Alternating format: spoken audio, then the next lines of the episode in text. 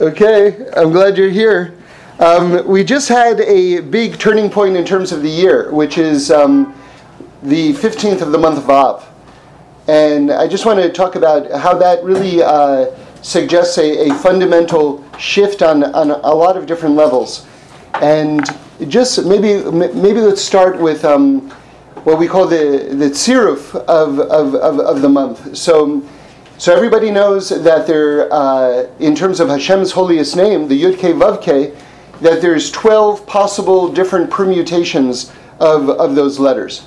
Normally speaking, just by the way for you mathematicians, if there are four letters, there would be more than twelve permutations, but because there are two-letter heys, then there's only twelve permutations. So that's just a mathematical aside. But anyway, there's twelve different combinations for that name, and there's twelve months of the year. So there's one combination assigned to each month. And um, when we look more deeply into what that combination is, what that serif is for the month, we get a peek inside of the, the D N A for what the nature of that month is.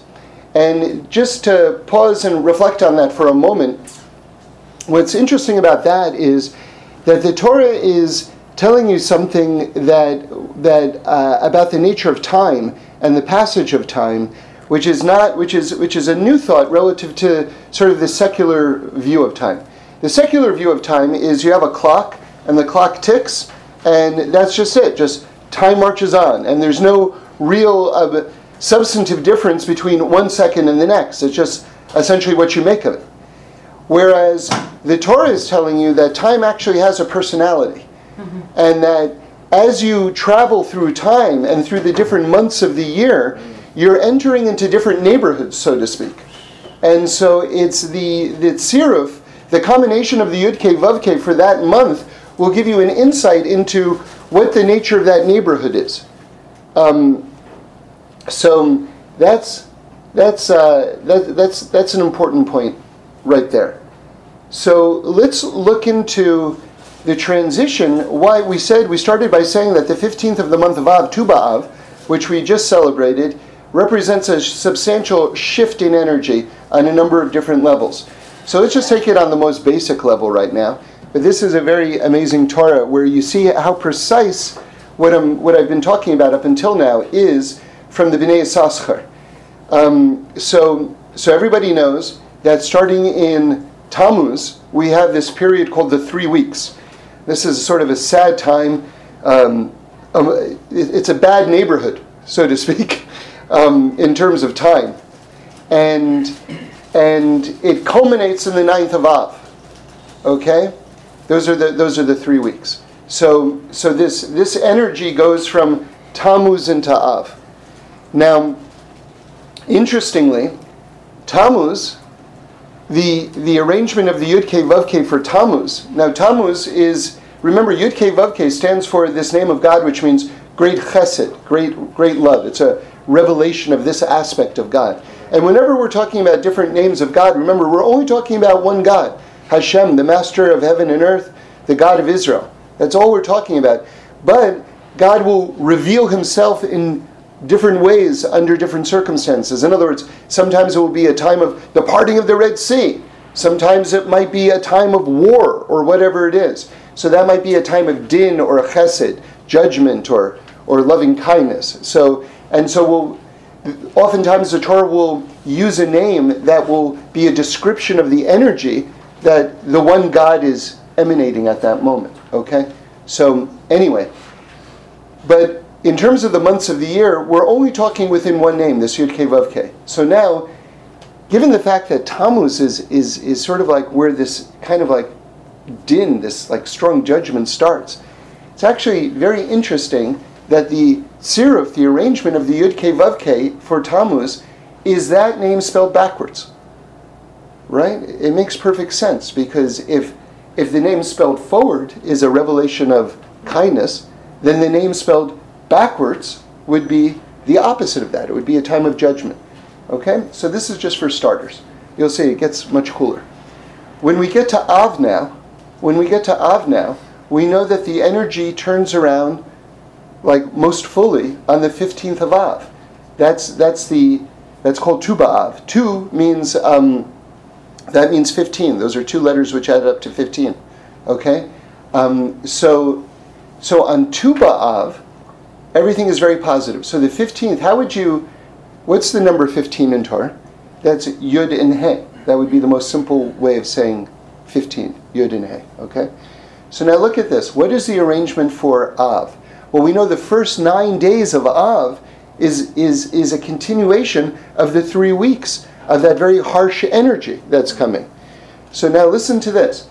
The combination for the month of Av, which we're in right now, is He Vav Yud He.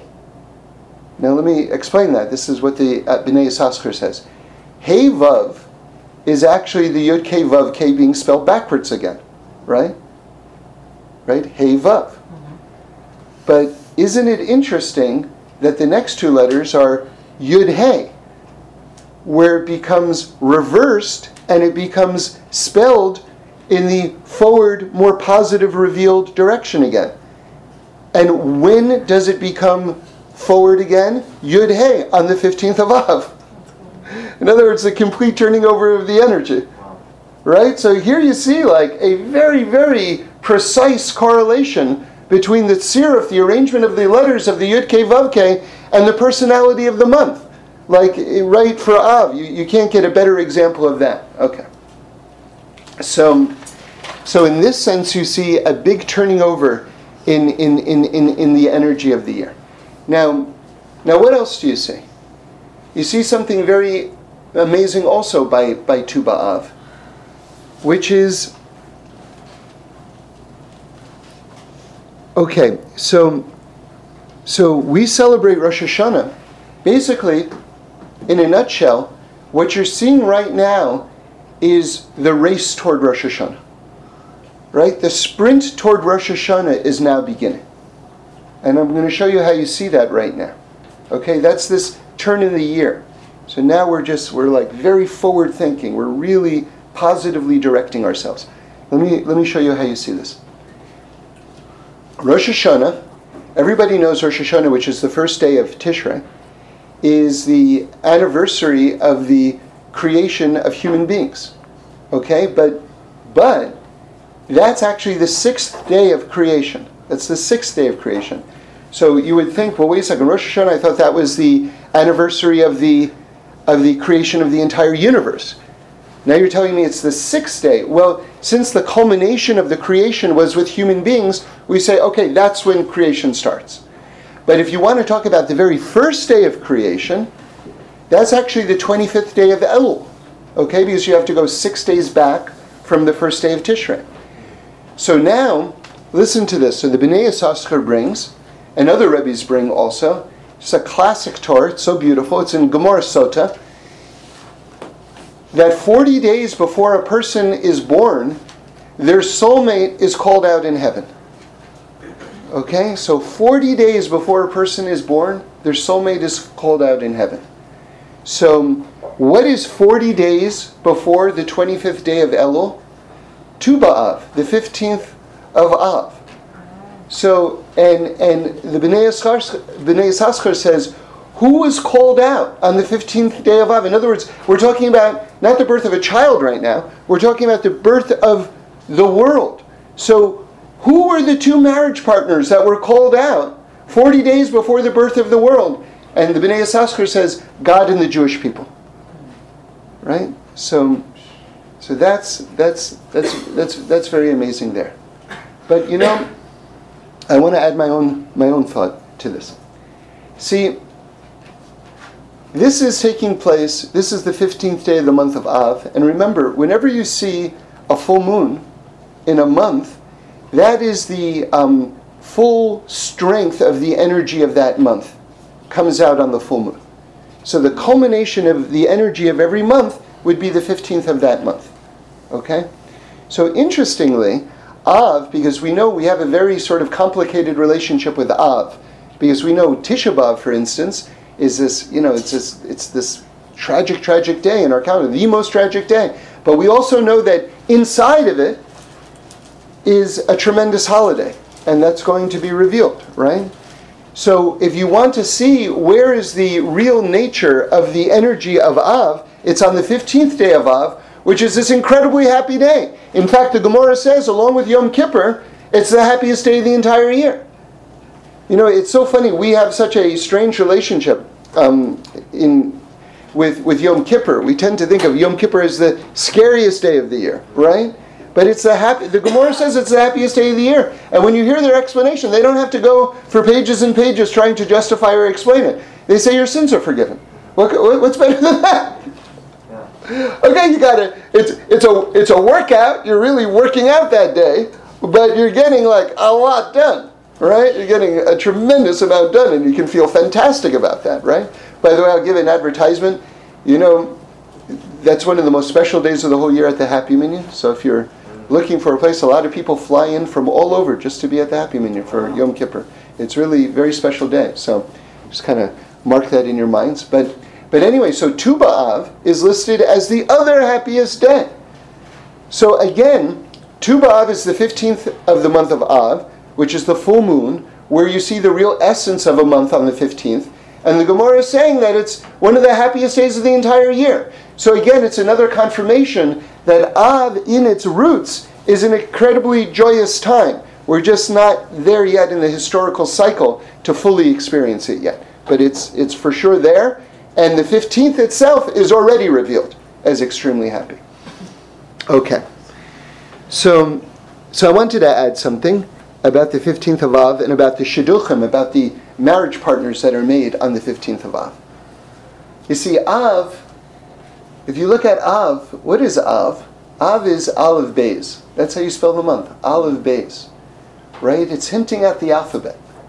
Here? And in fact, a lot of people call it, until Mashiach comes, Menachem Av. Means that we should be consoled in this month. Right? Meaning to say, Mashiach should come already, right? But if we just learn it slightly differently, it's the consoling of the Aleph Beis. Right? Menachem Av, Menachem Aleph Beis. Now remember, one of the great Torahs. It says in Pirkei Avos, we say it in Brook Shemar, that Hashem spoke the world into creation. Okay, remember, God doesn't have a mouth, He doesn't have a body, He makes bodies, right? But but nonetheless, the the sages put it into that sort of style of speaking so that we can just wrap our minds around the beginning of the concept. That God spoke the world into existence. But we always point out that Reb Shlomo says that God sang the world into existence. And I always wanted to find a source for that, right? And then I was so happy when I saw in the name of the Tikkune Zohar that the word Breishis, right, in the beginning, with beginnings, right, that if you rearrange the letters of Breishis, it spells Shiras Aleph Beis, the song of the Aleph Beis, where you see right there that God sang the world into creation. Amen. Now remember, our tradition is that God created the world with the letters of the alphabet. Now again, don't take that too literally. That doesn't mean, right? Like we always say that God took an aleph and a hay and hammered them together and made the Grand Canyon, right? That's not that's not what we're talking about. We're talking about each one of these letters is a different energy wavelength, basically. It's also a letter, but you have to kind of be a little more expansive about it, you know? Think of it in terms of quantum physics. They're all divine energies that God combined in order to make the universe. So, so now let's get back to this idea of the shidduchim being made on Tu B'Av. See, so, so Tu B'Av, remember, it's not just this reversal of energy, like we said in the first level, like when we began the talk. It's not just a reversal of the three weeks now towards something positive. There's something else that's beginning on Tu B'Av, which is the march toward creation, because it's forty days before the creation of the world, where like everything is getting rolling, okay? And we also know that God combined the letters, these divine energies, in order to create the world.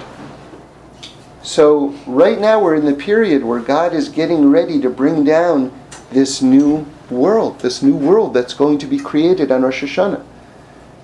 So I'd like to say that the shidduchim, that's being the, the, the marriage partners that are being ta- that's taking place on a deeper level on Tu B'Av, is the the, the shidduch of the osios, right? This is the the, the partnering, the combination, the and the osios are the letters. In other words, the letters are now being partnered and combined, getting ready the energies and the creation of the new world that's coming down on Rosh Hashanah. Now,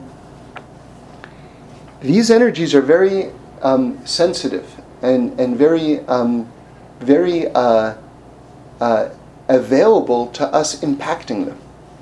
Meaning to say that we can help shape these energies through our own actions, right? In other words, we can help form, so to speak, the energies of the year that are going to come down. And this is now the most opportune time to do it. The Gemara says that that that, that you're supposed to begin your preparations in Av rather than rather than Elul. And and I would just like to point out, just for myself, just psychologically, that that the way I kind of just grew up, just in my own kind of um, kind of personal development, always running late for absolutely everything. Just running late, running late, running late, you know? And then, oh, apologizing, and, you know? And then at a certain point in my life, I thought, why am I subjecting myself to this, like, completely unnecessary anxiety? And this crazy stress, right? Like, why am I doing this? So, and, and probably the best example is, like, leaving too late for the airport, right? Like, why not just come to, just take two hours early, just go. You'll enjoy the ride there.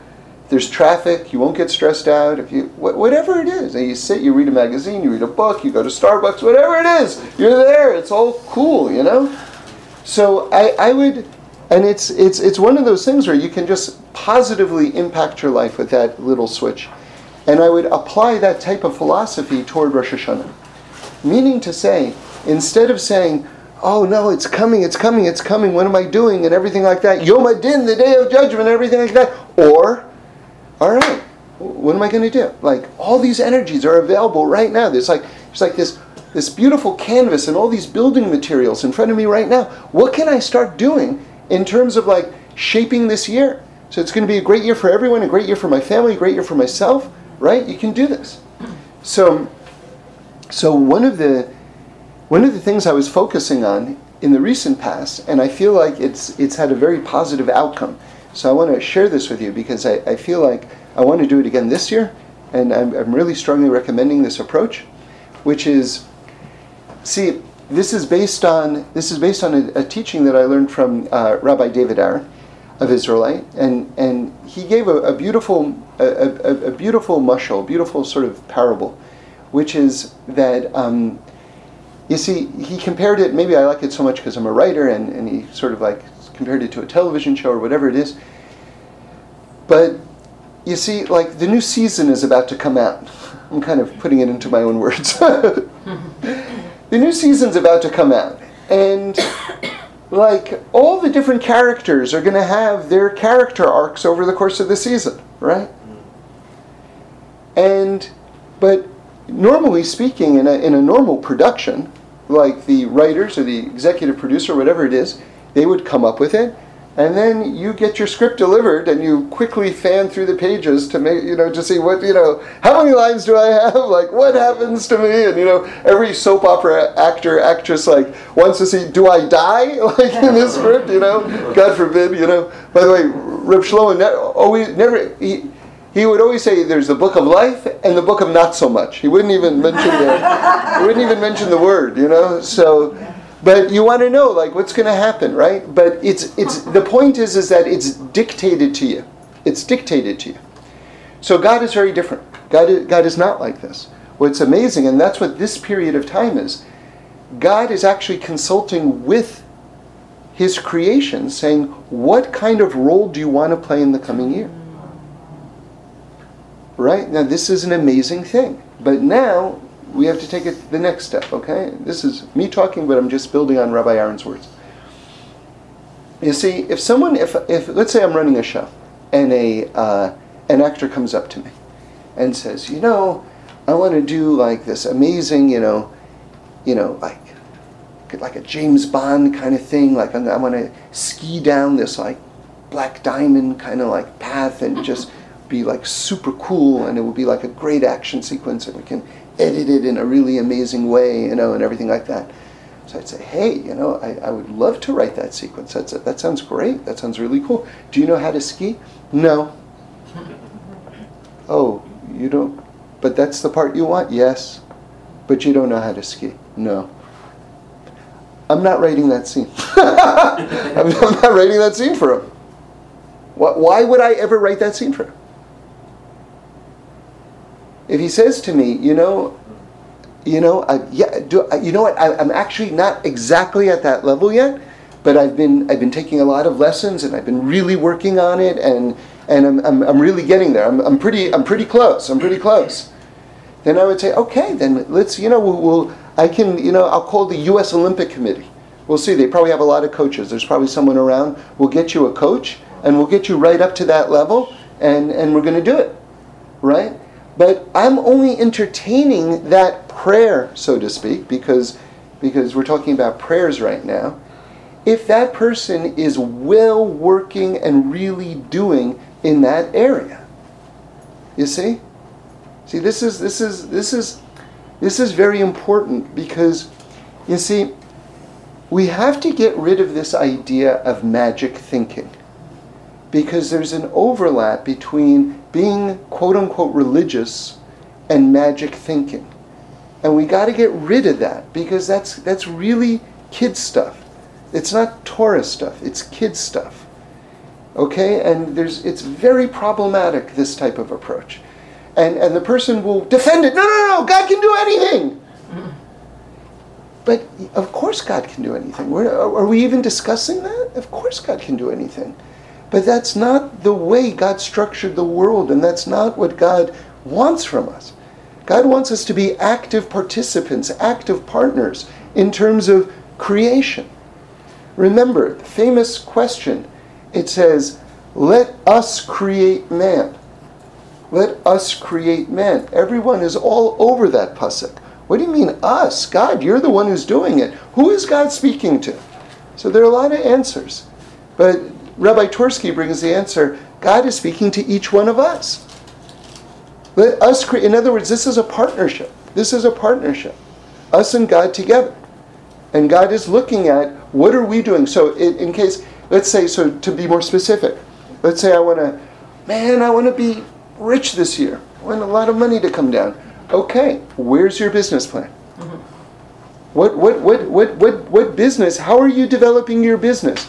Do, do you have your website up? Is it good? It, does it does it actually look at other people who are trying to do the same business? How does it compare to theirs? Right? Are you are you making phone calls? Are you out there? Oh, I want to get married. I want to get married this year. Do you, do you want to get married this year? Do you do you actually want to get married this year? Are you the type of person that someone wants to marry? Right? Do you have a job? Right? That's going to come up in a conversation at some point. You know? Or, you know? So... You know, so it's like, it's like these, these type of things are these type of things are very real, and we have to basically make ourselves. This is when we, you know, it's a very sort of abstract thing. We we talk about it all the time. Making vessels for the light. It's not wow, that's so abstract. I don't know what you're talking about. Making vessels. This is what we're talking about. This is what it means. This is what it means. Making a vessel means that you did the work, you prepared it so that you're ready to get that that that that go, that green light, because you're basically set up for business at that point. Wh- whatever the prayer category is, right? So so so this is this is again, why are we talking about all of this? Because right now it's the shidduch of the osios. Right now this is like the The, the the letters are starting to, right? Menachem Av, the consolation of the olive bays. Av is olive bays, right? All the letters are now starting to shift and starting to form, right? For, for this creation that's coming up. Now, let's go deeper into this. So, one of the the, the, the parsha that we're reading after Tu B'Av every year is Parshat Akev, and very interestingly, it begins, because we're saying that that, that the fifteenth of Av is really the kickoff for Rosh Hashanah, right? So what's the very first word that we're reading after after Tu B'Av? Vahaya. Very interesting. Why what Vahaya? So a short history of the word Vahaya. Whenever you see that, you can have a big smile on your face, because the Gemara says any pasuk, any verse that begins with this word Vahaya means something positive is coming. All right? But more than that, let's go deeper. What is the combination of the Yud-Kei Vav-Kei for the month of Tishrei, Rosh Hashanah? Whoa. It's Vahaya. It is Vav-Hei Yud-Hei. And it's probably, I don't know if, that there's any other combination of the Yud-Kei Vav-Kei that actually spells a word. Now, if I were to ask you, what is the most positive, like, um, like I, I, I asked yesterday, I said, you know, what do you think? We I gave you the answer first, but pretend you don't know the answer. If I told you that Vahaya was the combination, it means something positive, for one of the months of the year, what would your guess be? And someone guessed, said, uh, Adar. And I said, that's that's a great that's a great guess, because it's the month of joy. But even more interestingly, I think, is that it's for Tishrei. Why? Because Tishrei is like Din. It's Yom HaDin, Rosh Hashanah Yom HaDin, the Day of Judgment. And yet the rabbis are telling us that the formation of the letters are per- telling you that something very positive is about to happen, right? Which shows you a very fundamentally optimistic view of creation that we have. Very, very, very instructive, right? And I think that the Adar thing is appropriate. Why? Because we're celebrating and already being joyful about the din that's coming down, the decrees that are coming down, before we even know them. Because we know God is good. So if God is good, then whatever he's bringing down, whatever the king is proclaiming, we're already dancing. Amen, amen. We're already dancing. So, so, so that's, that's, that's, that's a hint. As soon as Tu B'Av comes, that we're already focusing on Rosh Hashanah. This word Vahaya, right? Now, just, just to develop this a little bit further. Something, what? So, so the the Gemara contrasts the word of Vahaya, which remember has all the letters of the Yud Kei Vav Kei in it, right? Vav Hei Yud Hei. That's that's the Yud Kei Vav Kei. It contrasts it with another word, Vayehi. When Vayehi begins a, a, a pasuk or a verse, then it's sort of like, okay, what's about to happen? It's like a little bit more dicey, like a little bit more, it, it's it's kind of the opposite of Vahaya. Now what's interesting about Vayehi is it's all the letters of the Yud-Kei Vav-Kei, except instead of there being two Heys, and by the way, Hey is a vessel, okay, a vessel that receives the light. Instead of there being two Heys, there are two Yuds. So you have all the letters. You have a Yud, a Hey, and a Vav, but there are two Yuds and only one Hey. Now, in other words, when we think of the Yud, we think of like the emanation of the light. And now you got double Yud, so that's like a tremendous amount of light and only one vessel. Normally speaking, in the normal spelling of the name, Vahaya, which is more positive, there's just the Yud, which is the emanation of the light, but you've got two vessels to catch it, right? So what does that tell you? That tells you that things that we would call bad times or negativity or Vayehi type moments, it's not bad. It's just we don't have vessels to hold the tremendous light that's coming down. It's a real insight, because Because we know that God is good. So if God is good, the only thing that comes out of God is good. However, there's a certain type of good that we literally don't have vessels to hold that light. Now let's go back to this whole idea of, it's sort of like take five steps backwards and kind of review the calendar again. We said that there's the three-week period, right, leading up to Tisha B'Av. Okay? And then we have a seven-week period leading up to Rosh Hashanah. And the way that we know that is that there are these three haftorahs, what we call the haftorahs of Paranios, which means sort of you know, basically strong Musar. God is saying, the prophets are saying, get it together, guys. We don't want to have another fast day on Tisha B'Av. And then seven weeks afterwards of Haftorahs where God's saying, listen, I still love you. You know, it's going to be good. I still love you. Haftorahs of consolation. So that adds up to ten.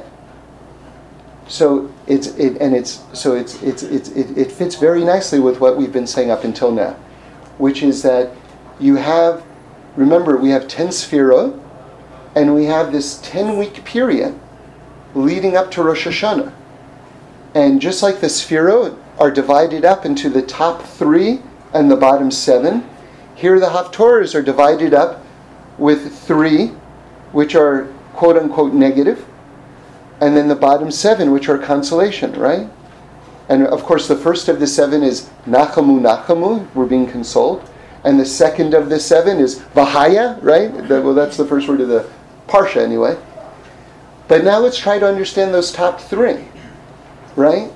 Those top three, because those top three culminate in Tisha B'Av, which is the day we say Mashiach is born. So, so are they bad or are they good? Are they bad or are they good? Well, based on what we've been saying about Vayehi, the fact that there's one Hey and two Yuds, you see they're tremendously good, but we don't have the vessels to receive it yet. So it all it all fits very, very, very nicely. By the way, you can apply that same thought in terms of when Mashiach comes, because they talk about a great war, right? Right? Gog and Magog, right? That's a great war, but it doesn't have to come that way. It can come in a very peaceful way too. And it doesn't have to come at this sort of deadline period. It can come earlier, and it can come in a beautiful way. And again, it's that question of that higher light. Do we have vessels to hold that higher light, or is that higher light going to come down into the world, crashing down through this world, and manifesting itself in, in the way that this war is described? It doesn't have to be that way. It's all depending on us. It's all depending on us. Remember, very important, you have a, a big cloud, a big foundation in terms of understanding the words of the prophets, which is every positive prophecy has to happen. No negative prophecy has to happen. It's a very important foundation that everyone should know, right? The negative prophecies are only conditional on our activities. The positive ones are absolute. So things like when they describe when when, when they describe a, a great war, it doesn't have to happen. It doesn't have to happen at all, right? I mean, what what's what do we read on? Is it on, on Yom Kippur, right? On Yom Kippur, we say that that whatever the, the the year that we're going to have is written out on Rosh Hashanah and it's sealed on Yom Kippur. What are we reading about on Yom Kippur? The fact that there that the whole city of Nineveh was going to be destroyed. They did Shuvah. Didn't happen. So there you see a, a, a perfect example of how a negative decree doesn't have to happen and can be completely uprooted, and that's it. Goes away. So again, that should get us not nervous about Rosh Hashanah right now. It should get us excited about Rosh Hashanah right now. And we should all be like very specific, like, okay, what am I doing in terms of tzedakah? And remember, tzedakah, you'd say, well, tzedakah is for other people. They're, they've got money. I haven't got any money. You don't understand tzedakah. Tzedakah is working on so many different levels, and it's helping out another person. That, that doesn't take any cash. Helping out another person, right? It's encouraging another person, making time for another person, whatever it is. Like, who are those people in my life that need help that I have that relationship with? Let me just up my game. Got to make your checklist. Where's my Torah study at? Am I actually, do I have I made a set time for Torah study? Remember, that's one of the questions it says in the Gemara and Shabbos that will be asked after one hundred twenty. Did you make a set time for Torah? And remember, the Biala Rebbe said a beautiful pshat on that, which is, the way it says in the Gemara is, did you study Torah bi'ito in its time? So the conventional way of understanding that is, did you make a set time, right? But he says, bi'ito, mean in its time, meaning to say, did you say the right Torah at the right time? when you're talking to people, right? Like a lot of people, myself included, back in the day, just used to think, Torah is Torah. Whatever Torah you say is an appropriate Torah, because it's Torah. That's the great thing about Torah. Wrong. Can totally say the wrong thing at the wrong time, right? Right. So you, you have to be, be be selective, you know. Be selective. Like what what what is the what what who am I talking to right now? Where am I right now? What does that person need to hear right now? Right? Okay. So and uh, and all the rest, all the rest. You know, just just figure out. Um, you know, just figure out the main categories in terms of avodas Hashem, in terms of serving God. Where, where am I in, in terms of that? How can I up my game in terms of that? And then also, as important, what blessings am I looking for right now to come down into my life? And what can I do specifically in those areas to make myself more of a vessel? So that, so that like the person who's trying to talk to the exec, the actor who's talking to the executive producer about this great storyline that they have, right? How how is he? How how would an executive producer respond to your thing? Right, it's going to ask you some very pointed questions, and then you have to have some good answers. And if you have some good answers, then you're then then you've done the most that you can do, and you've also gotten away from this idea of magic thinking, right? Because that's ultimately not Torah. That's sort of a, a corruption. That's a corruption of Torah.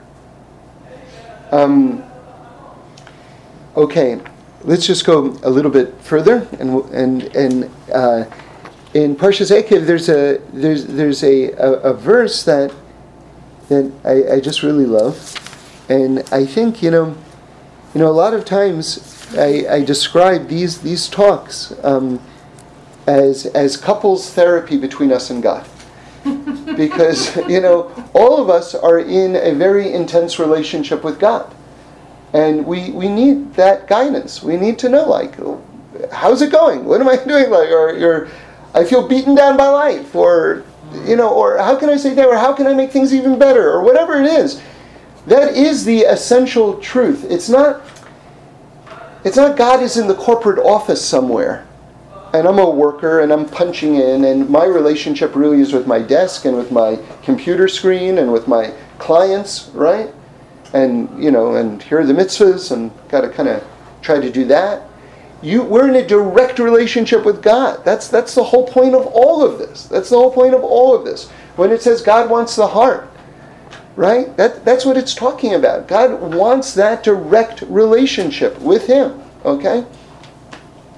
So, so toward the end of couples therapy, there's a there's a pasuk, there's a verse in this in this week's parsha that I just thought lays it out so so so directly. Um, and uh, let's see, let me just find it. It's in, yeah. So yeah. Trying to read it exactly. Okay, so I'm going to paraphrase it because I don't want to wait too long. Okay, here it is. It's in chapter eight, verse five of uh, Devarim, Deuteronomy. You should now remember Yud Kei Vav Kei means love. Okay, that's that's an expression of God's love. You should know in your heart that just as a father will chastise his son, so Hashem, Yud-Kei Vav-Kei, your God, chastises you. Okay, so I don't know that I would use the word chastise. It sounds a little prim and pop proper and, and, and also a bummer. You know, but but basically it's talking about God's actively guiding us, you know, like trying to set us on the right path, right?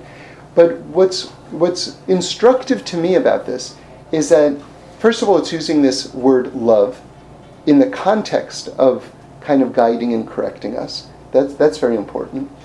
But even more important, it's talking about a parent and a child, that that's our relationship.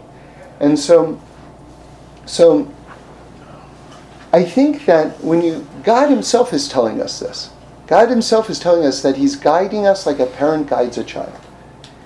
Now, To me, this answers so many different questions. And and let me let me just give you an example. You see, like, a child often thinks that they know more than a parent. Often, right? So imagine like a, a young kid, right? And so I think that this is sort of a peek inside the mind of a young kid, right? And I'm sure this conversation has happened thousands of times throughout history, where a kid will say to the parent, listen, if one candy bar is delicious, if I eat thirty candy bars, that's got to be thirty times delicious, right? And the parent says, no. And the guy, and the kid says, what don't you understand? I'm so clear. A candy bar is delicious. Dad, I'm going to make it simple math.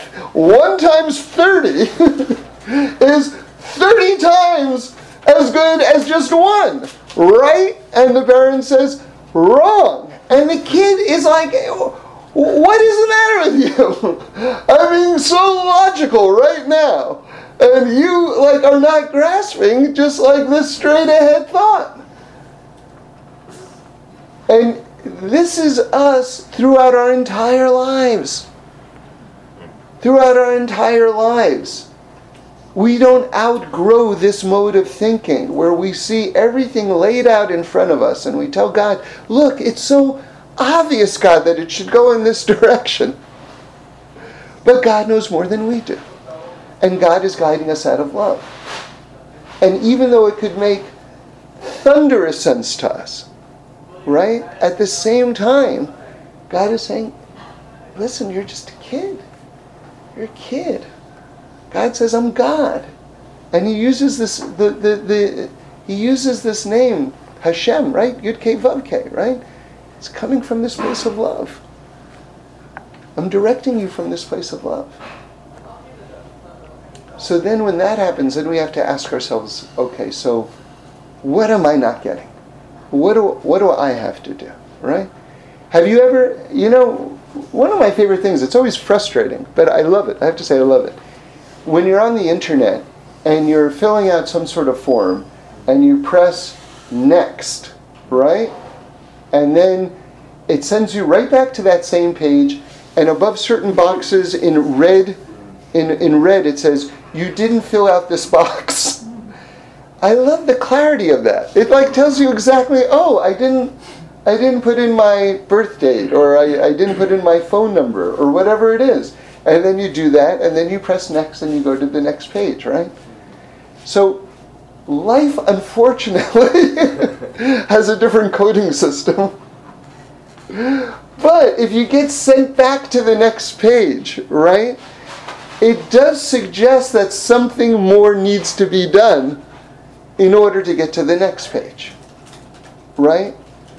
And a lot of us get tremendously stuck, and we just go, send, send, send, send, send, next, next, next, next, next. And then we take this attitude with God, which is, I am ready, I am ready, I am ready, I am ready. And we don't go back to just try to figure out, well, wait a second, clearly God disagrees. So, since God disagrees, and since God, you know, like we said yesterday, like we, growing up, we would say, it's my bat and my ball, and if we're not going to play by my rules, I'm just going to go. Well, it's God's bat, it's God's balls, it's God's ball, it's God's time, it's God's space, it's God's atomic structure, it's God's D N A. It's like, God really does seem to be holding all the cards here. So, given that, okay, what, what, what am I missing? What am I missing? And um, and we'll only succeed. We'll only succeed. We'll only succeed. You know, I, I know in my own life, uh, sort of in my naivete, I, I, I remember I I became observant. I mean, sort of like, you know, Shomer Shabbos, whatever. And probably a couple of weeks after that, I was like, well, it's time to get married. And I was still, for me, a kid, and, and I was not ready. I was not ready, and had I found someone, I think I would have been a pretty big disaster, basically. I, I do, even though I really prayed with all my heart and really wanted it and all the rest. But I, I think I would have made a total giant mess out of it. And and it was painful to, to wait the period that I waited. It was very painful for me. But when I look back on it, I, I wasn't ready. And so, so, you know, we're all going to get there. And I think that it's, I think we've got the opportunity to shape fantastic, a fantastic year for ourselves. And, and, and, and let's just, let's just kind of look at ourselves and, and, and, and get excited, get excited. And I'll just close with this Torah. We, usually we say it in Elul, but, but it's just, it's especially, it's good for this subject. So Reb Shlomo says in the name of the Ishvitzer Rebbe that so what's the what's the fixing for getting ready for Rosh Hashanah, right? What's the fixing? So so so it's not to fix what you're doing wrong. It's to fix what you're doing right. So you, you so you would say to me, well, wait a second. If I'm doing it right, what do I have to fix it for? What are you talking about? So the Ishvitzer says, that thing which you're doing right, are you doing it with all of your heart and all yourself? Right? You're already doing it. You're already doing it. But are you doing it with all of your heart and with all of yourself? Right? That's the question. Begin there. Begin by fixing what we're doing right. And then that's going to empower you and give you the strength to take on even greater challenges. Now for some questions and answers. One thing, I just saw Rabbi Sachs has yeah. a new TED Talk. Oh, great, yeah. And uh, he discusses magical things. Is that right? Does he does he call it magical thinking? Yeah. Isn't that? You know, I've never heard anyone use that phrase except my father. I learned it from my father. He uses that very phrase. Well, well. As um, it's his whole Ruksha Kavantim, yeah. Yeah, so but it's worth checking out TED Talk. Yeah. Um, yeah, and just just just to just to reiterate that, it's we got to get away from just, you see, Torah can't be an escape. It's not an escape. It isn't an escape. And if we think of it as an escape, we can fool everyone, but you can't fool God. Because God is not interested in the outer trappings. He wants the outer trappings, but he also wants the inner trappings. And that takes work. It just does. Because all of us need work. All of us. And and you know when we stop needing work? When we take our last breath. You know, like we like we like to say, anyone who's think anyone who thinks they've arrived, that's the greatest proof that you haven't arrived. Where are the orders? Where what's the source of that? That's my own thought. No, about the Osios day for each month. Oh, that's, um, well, oh, the Yud-K, Vav-K from... Yeah, where's that so, made out? Well, you know, the B'nai Yissaschar, like, lays them out for every month. Mm-hmm. And he quotes Sefer Chasidim. Mm-hmm. That's, that's the most I can tell you. But mm-hmm. if you if you look at it, um, I think it's also in the Sefer Yetzirah. I'm not positive about that. But this is, like, very old and very accepted by, by everyone, you know? And then if you want to go more deeply into it, um, each of those letters, the, the combination of the Yud-K, Vav-K, will, will, will stand for a little four-word um, uh, uh, excerpt from somewhere in Tanakh. So in other words, there will be a verse or a pasuk that corresponds to the, the combination of the Yud-K, Vav-K. As an acronym? Well, it will be the, the first... Yeah. Yeah, yeah. In many Siddurim, if you go in, like especially Nusach uh, Sfard, mm-hmm. if you look um, on the bottom of the page um, for the Musaf of Rosh Hashanah, it will list all of these things. Mm. And I'll tell you one thing, since we're in the question and answers now, that I didn't mention before, something super cool, which is that we know there's twelve combinations in twelve months, but what happens in a leap year when there's a thirteenth month? Mm-hmm. And the answer is that you, all th- All twelve names are active for the thirteenth month. No way. Yeah. So, so Adar Sheni would be... Yeah, Adar Sheni, and you're supposed to actually have that permutation in mind when you say a certain blessing in the Musaf, right? So you're supposed to have an Adar Sheni, all twelve combinations of the Yudke Vavke. So it actually ha- helps to have it printed on the page because it can be challenging to hold in your hand. Yeah? Uh, this is getting there. We're all going to get there. Yeah. What exactly do you mean? Where are we all going to get? Well, that's a very... That's a very expensive question. I'll give you, since it's an expensive question, I'll give you the most expensive answer. So the Torah is very big on the fact that we all reach our tikkun, but that can take multiple reincarnations. Right. I thought that's what you meant. Um, hopefully, I, I was actually thinking more short term. I was being more optimistic. But we, we we all do reach that thing. And if I'm not mistaken, the source for that is um, Sefer Shmuel, uh, chapter fourteen, verse fourteen. Okay? And it's not, it's said, as we say, B'derech Remez. It's hinted at, but that's that's the pasuk. Might be, yeah, yeah. So, but you have to look at the commentaries on that verse. And you'll see no one ultimate returns, no one ultimately returns without having achieved their fixing. Actually, yeah. Here's a more user-friendly yeah. version of that question. You talked about the prophecies, and the bad ones don't have to happen. Yes. The good ones absolutely will. Yeah. If the bad ones do happen, yes. Does that adversely affect the good ones? No, the good ones are absolute.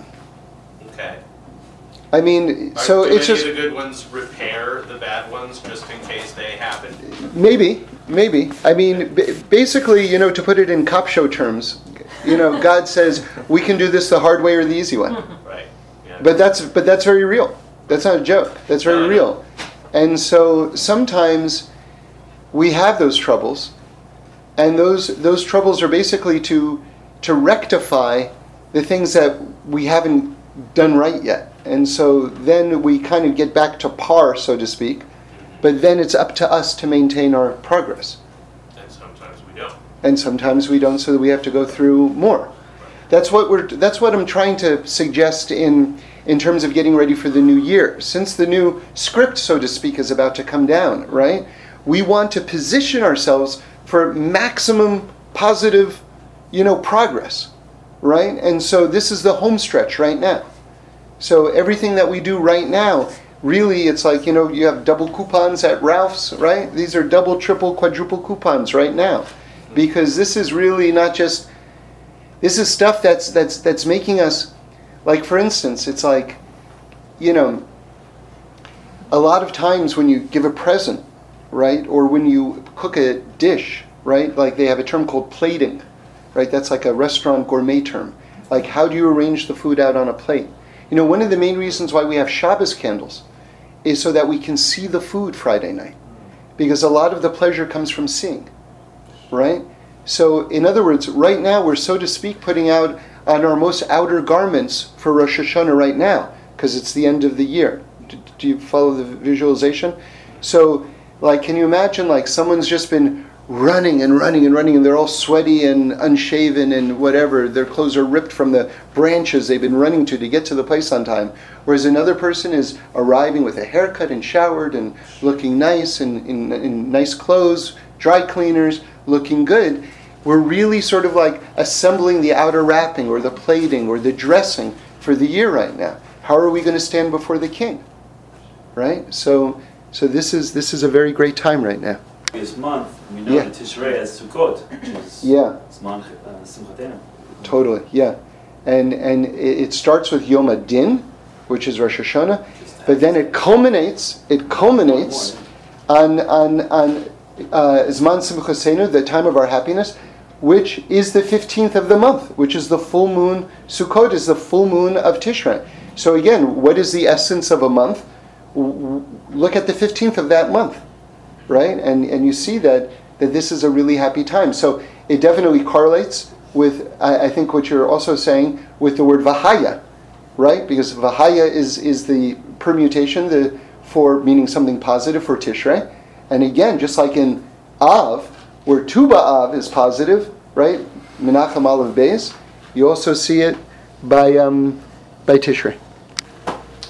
So uh, first of all, I just want to say thank you, thank oh, you. Uh, yeah, yeah. I think you know sometimes I go back and listen to talks, and you, you hear the questions also, and just to give you like a public thank you, because uh, I don't think you know sometimes how much how much healing your classes allow us to experience. You know, I think there's a lot of people. Uh, I know I've been in places where I felt like more broken, and and I like listened to a couple of your classes back to back, and it's been like light. It's been like literally light that's like kept me a little bit connected to Hashem and like yeah. seeing, shifting my perspective, and so uh, and you don't even know there's like. You know, this is a beautiful group of people here that this is awesome. Like, what's happening here is really beautiful and it's like amazing, you know, Q and A, but online, you know, reaching people, you don't even know who you're reaching, you know, but so thank you. Thank you so much. Thank and, you. Uh, thank you for saying that. Yeah.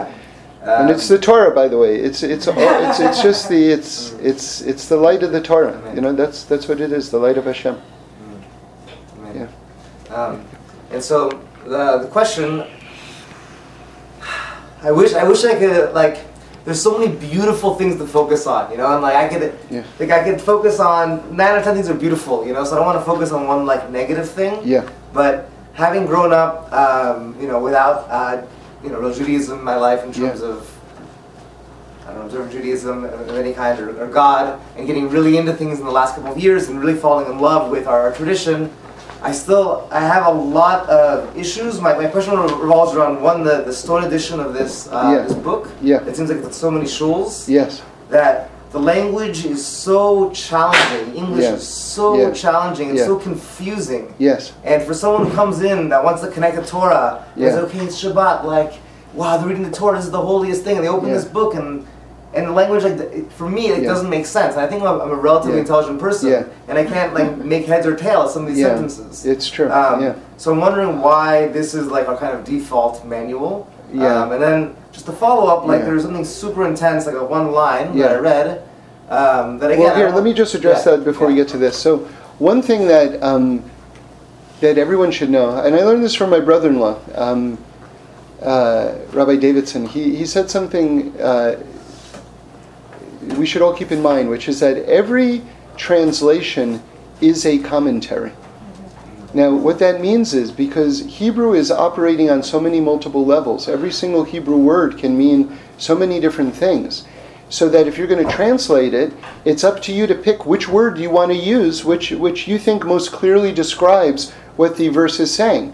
But that means that you're going to have to separate one word out of, say, ten words, right?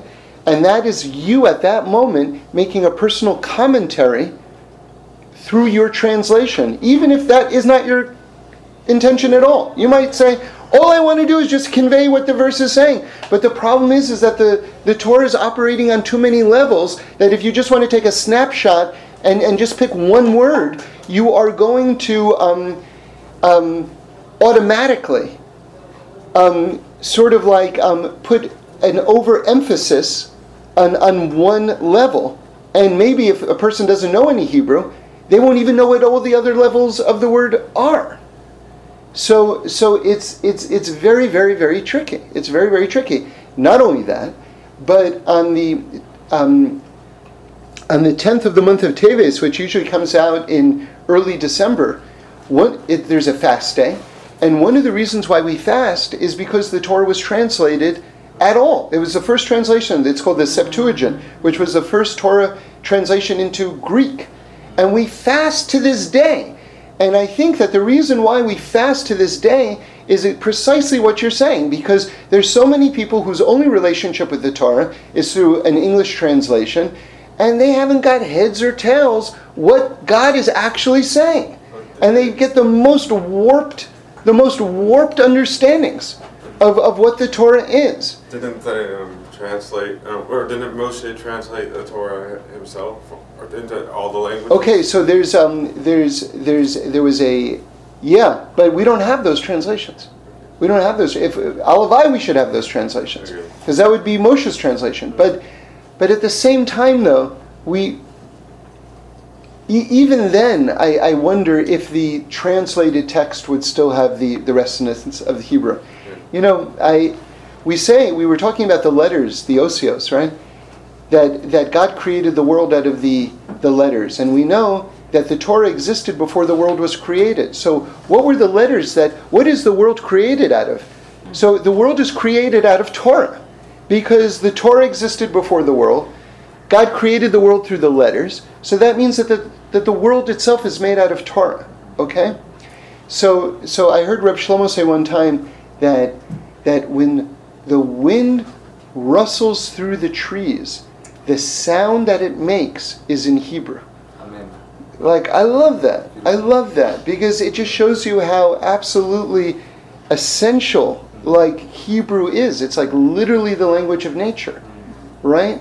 So anyway, we we're a little bit stuck. The, the the the imagery of the sages is that when the Torah was translated, it was like a lion being put into basu, like a lion being put into a cage. Wow. Wow. And so um, so what I would recommend is that that people um, you know certainly read the commentaries on the text, and there's so many beautiful commentaries, and and um, and and that also that they find a teacher to learn with. You know, because that's um, it, the, the Torah is meant to be learned, and it's it's it's we say Torah Chaim. It's a living Torah, and so the the learning of the living Torah should be an alive process. If one just has a relationship with a, a stagnant entity like a printed page, then already they're getting into dangerous territory. Mm. Yeah. Um, so that's really, that's really beautiful, and you give a lot of dimensions yeah. of, of yeah. listening to that.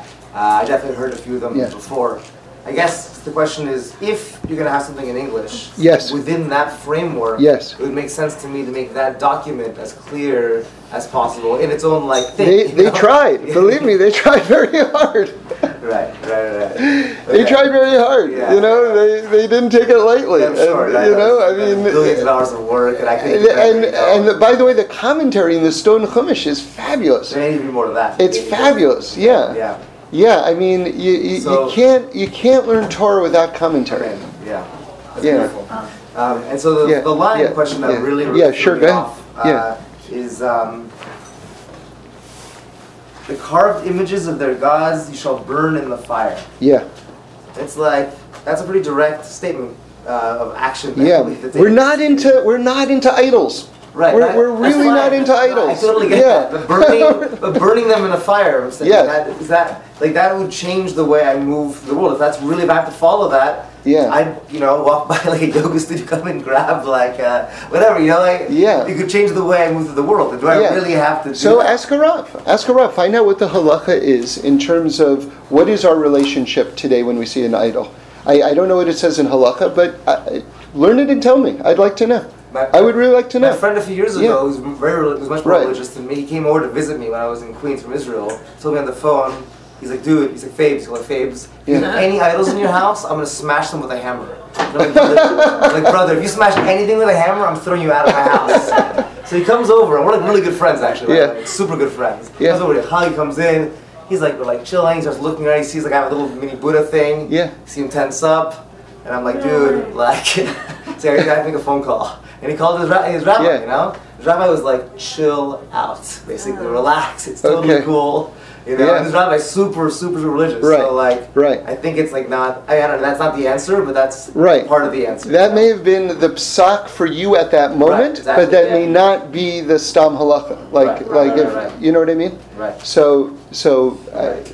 I, let's, but, but, But whoever, whatever rabbi said that to him at that point is, that's a good rabbi, because it was someone who was very sensitive to right. you and right. where you're at at that moment and everything right. like that. Now him and I are like super aligned in terms of our thinking, or it's amazing. There you, know, you go. Certain, uh, and and who knows what would have happened if he had just gone ahead and do that. So so that's that's a great story, because it tells you that you have to be in a relationship with a with a rabbi, and you have to ask him questions, and especially something that might have a very um.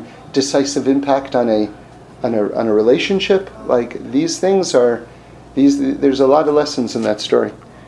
I'm just curious, um, because yeah. you're talking about the connection between uh, Tuvav and Rosh Hashanah. Yeah. Uh, and I want to know, because Tuvav is in Av and Rosh Hashanah is in Tishrei. Yeah. And if you take the letters of Av and Tishrei and put them together, you get Bereshit, you know, the same letters with Bereshit. Is that right? Yeah, because Av is Aleph Beit. Tishrei is the other four letters of Bereshit. You know, it, I think, uh, or uh, in other words, if you have the letters Aleph Beit and yeah. the four letters of, uh, of Tishrei, you yeah. scramble the letters, you get Bereshit. Right. It's the same letters as the six letters of Bereshit. Wow, that's amazing. Love it. Love it. Love it. Well, I know that Breshis, yeah, that works. That works because the the uh, Baal Turim says that if you if you scramble around the letters of Breshis, one of the combinations is Aleph Tishrei, meaning the first of Tishrei, which is Rosh Hashanah, which is Breshis, right? So, so it would make sense that if you take the if you take the um, Aleph Tishrei, so it would make sense that if you take the Aleph from Av, right? So, so, so what are you saying exactly? No, no, so you already have Aleph Tishrei and Breshis. We're talking about two months, Av and Tishrei. Yeah. The letters of Av and yes. the letters of Tishrei are the six; those six letters. If you scramble them, you end up with Breshis. They're the same letters as the six letters of Breshis. Aleph Tishrei is missing the base, so he's saying Av and Tishrei are all the letters from the Breshis. Oh, right, right, right. I was starting from, when I said the Baal Turim, I was starting with Breshis, which already has the base. You're starting with the word Tishrei. So if you add the word, the letter Beis uh, yeah, to Av, Tishrei. Av contains Aleph and Beis, and yeah. Tishrei contains uh, Taf, Resh, uh, Shin, and Yud. Yeah. And those six letters make up the word Breshis. Those are the six letters of, of the six letters of so, Bre- so Tishrei doesn't have an Aleph or a Beis? No, no, I'm saying... Yeah, the letters wait. Of Tishrei. The letter yeah. when you spell Tishrei. Yeah. You get Taf, Tishrei is T, uh, Taf, Shin, Reish, Yod. Uh, and you add Aleph and Beis, and, and you get and you get the word Breshis. That's yeah, awesome. That's two, awesome. Two months, you know, it's awesome. Do you just figure that out? Yeah, because when you're talking... You should take like a victory lap around Pico. Seriously, we should like throw you a parade. I already followed it. So I was just going to... But it's so good. But I mean, it's exactly what we've been talking about this whole time, that we're really starting we're really starting the celebration or the preparation or the drive toward Breshis yeah. now. Yeah. Which so, so in other words, in t- we're starting Tishrei now in Av. Yeah. Yeah. And you see that Av plus Tishrei equals Breshis, which is Rosh Hashanah. Yeah, I was going to ask you if that's significant or anything. Yeah. Well, I mean, is it significant? Oh, is air significant? I, I'd say so. It's good I cleared the memory for that one. Love the Shiras Olives, like the idea. I know, I, you can't I can't say it enough. That's you talk about Cash Torahs, that's as good as yes, it gets. That's as good as I it gets. I have to thank Rabbi Trugman. Rabbi it was I learned that in Rabbi Trugman's book. Yeah. But it's the Tikkune Zohar. Because I always think, where is the music in I know creation is music. You it is, but it. You see it. Shiras Olives. Where is it in Torah and the Jewish nation and like and we we take away when we're we're sad, we take away music. It's like, but where is it when, when, when we don't take it away? Where is, like, I, we try to bring it into prayers, but, like, right. it, the whole creation is music. But listen, it says, it says in, um, we're going to come up to it very soon, where the Torah is called a song. Mm-hmm. It says it in the in the Torah, in the Chumash itself, that the Torah is a song.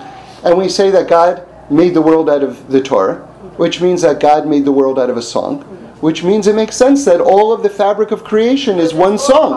It all it all works. Right. And then if you want to know like how things harmonize, those are the mitzvahs, basically. Like you want to be in harmony.